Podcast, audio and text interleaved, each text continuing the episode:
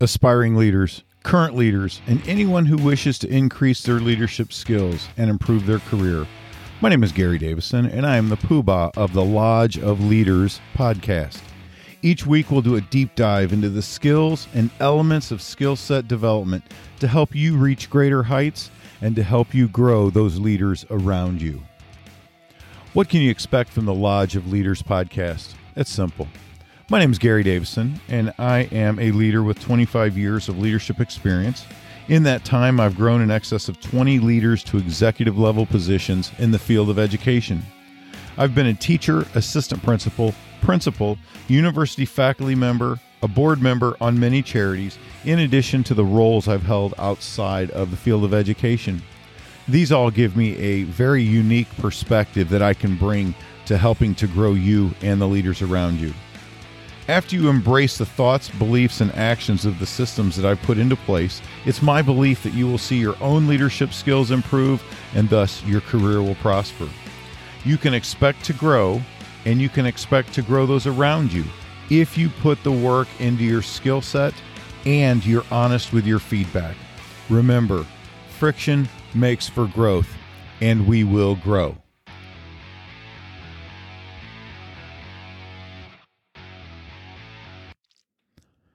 Hello, Lodge members. Here we are yet again for another episode in the Principal Mentor series. Today, Principal Mentor series number 40. We're talking about lead yourself. Tony Gaskins once said that invest in yourself to the point that it makes someone else want to invest in you. I think those are very, very wise words. The most highly effective leaders have several characteristics, many of which we cover in this series. Today, we cover, I think, the most important of these. I think this is foundational. Leaders meet, need to be able to lead themselves. As a leader, you've got to lead yourself first. What I mean by that is be in control of your own habits, your actions, your thoughts, your intentions, and your beliefs. You cannot control those things that happen to you, but you can control what you do in response. Guys, I want you to picture a diagram, um, and and just imagine that you're at a at a chalkboard, a whiteboard, and you want to write this up there. You're going to write the word thoughts then you're going to have an arrow and all of our success indicators are going to fall into this uh, diagram. And so that very first one is going to be thoughts. Your first success indicator, pardon me, is to find a way to discipline your thoughts you know, uh, when people think about leading themselves or being self disciplined, they often think about having a diet or sticking to a workout regimen or something like that. I think it's bigger than that. Uh, a, a, a diet or exercise, those are actions, those are down the line. Your thoughts are, I'm going to take control of this to my very best and, and be able to not give in to those indulgences. Uh, that's where most of us get um, sidetracked. One of my big Achilles heels is a peanut butter and jelly sandwich at night, and they're terrible for me. But once I have that, if that thought comes into my mind, I need to de- take discipline over that thought and say, boy i love it but you know what? I know i know it's not good for me. I know it's not going to help me in my pursuits. So nope i'm going to take control of that thought and not let it happen. That's what i'm talking about. Number two off of the word thoughts you're going to have an arrow and that arrow is going to point to the word intentions Let's go back to my example of a peanut butter and jelly sandwich at night.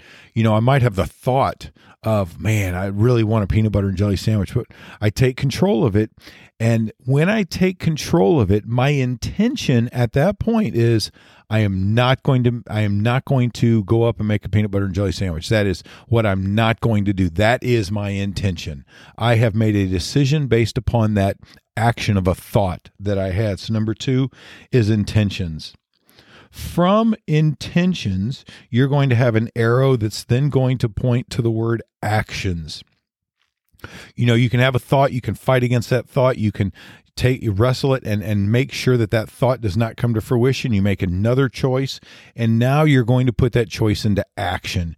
You're going to not go get that sandwich. You're going to get yourself up. You're going to whatever that decision is that you've made you are now putting it into action draw a line from actions to the next word habits habits are nothing more than repeated daily actions um, you know, oftentimes most diets are great for a few days, but then all of a sudden you don't make that disciplined action into a repetitive nature, which then becomes a habit. So actions lead, once they're repetitive, lead to then a habit. And finally, from our last, uh, from from that word habits, we go to our last word, which is number five, beliefs once you establish habits and then you do this in multiple multiple areas it's going to change the way that you think about things. And it's going to change the way not only you think you act on them and now what you believe about certain circumstances. And so it will then change your beliefs. That one is less you making the change of a belief rather than this process will help you to have new and uh, utterly new beliefs going into your next step. You know, a good example is, um, you know, I, am a big fan of Jocko Willink, and um, I've followed some of what he had to say. Get up at 4:30 and and go out and attack your day. And so that's what I've been doing. I, I get up at 4:30 in the morning. Um, even when I sleep in, I can't sleep past five. Uh, but 4:30, I get up and I put on my shoes.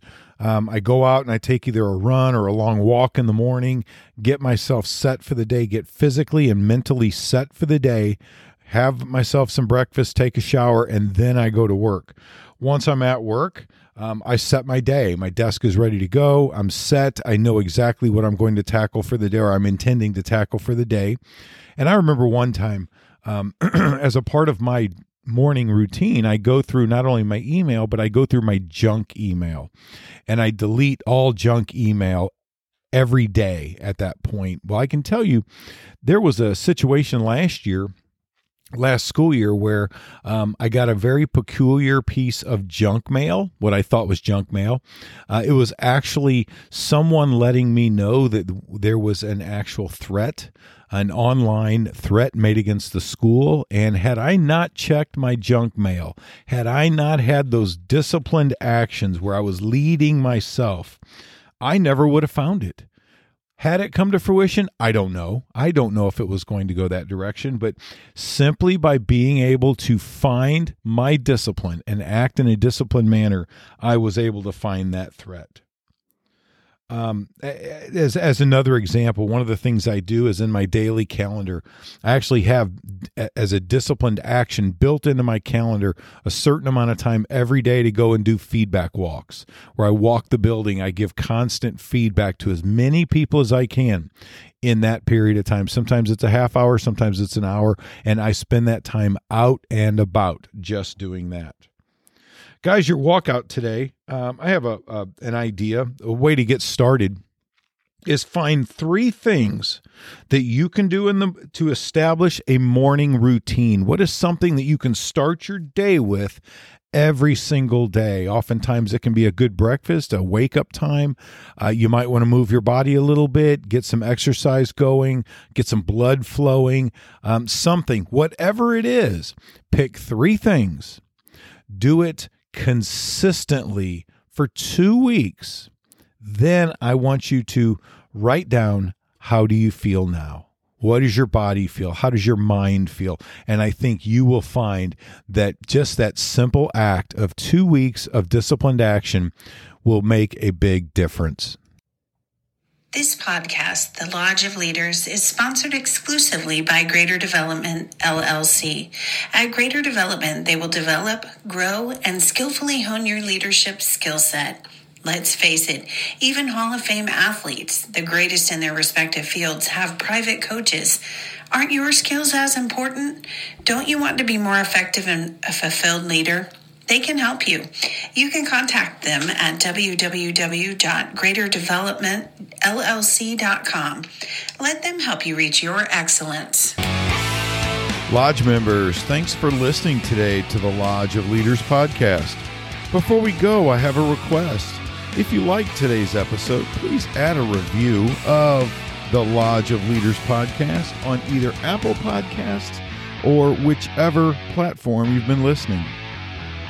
You can join the Lodge by going to drgarydavison.com and leaving me a comment, or simply going to questions at lodgeofleaderspodcast.com. All of the questions and comments will be part of upcoming episodes. Until we meet again, please remember that experience is not the best teacher, feedback is.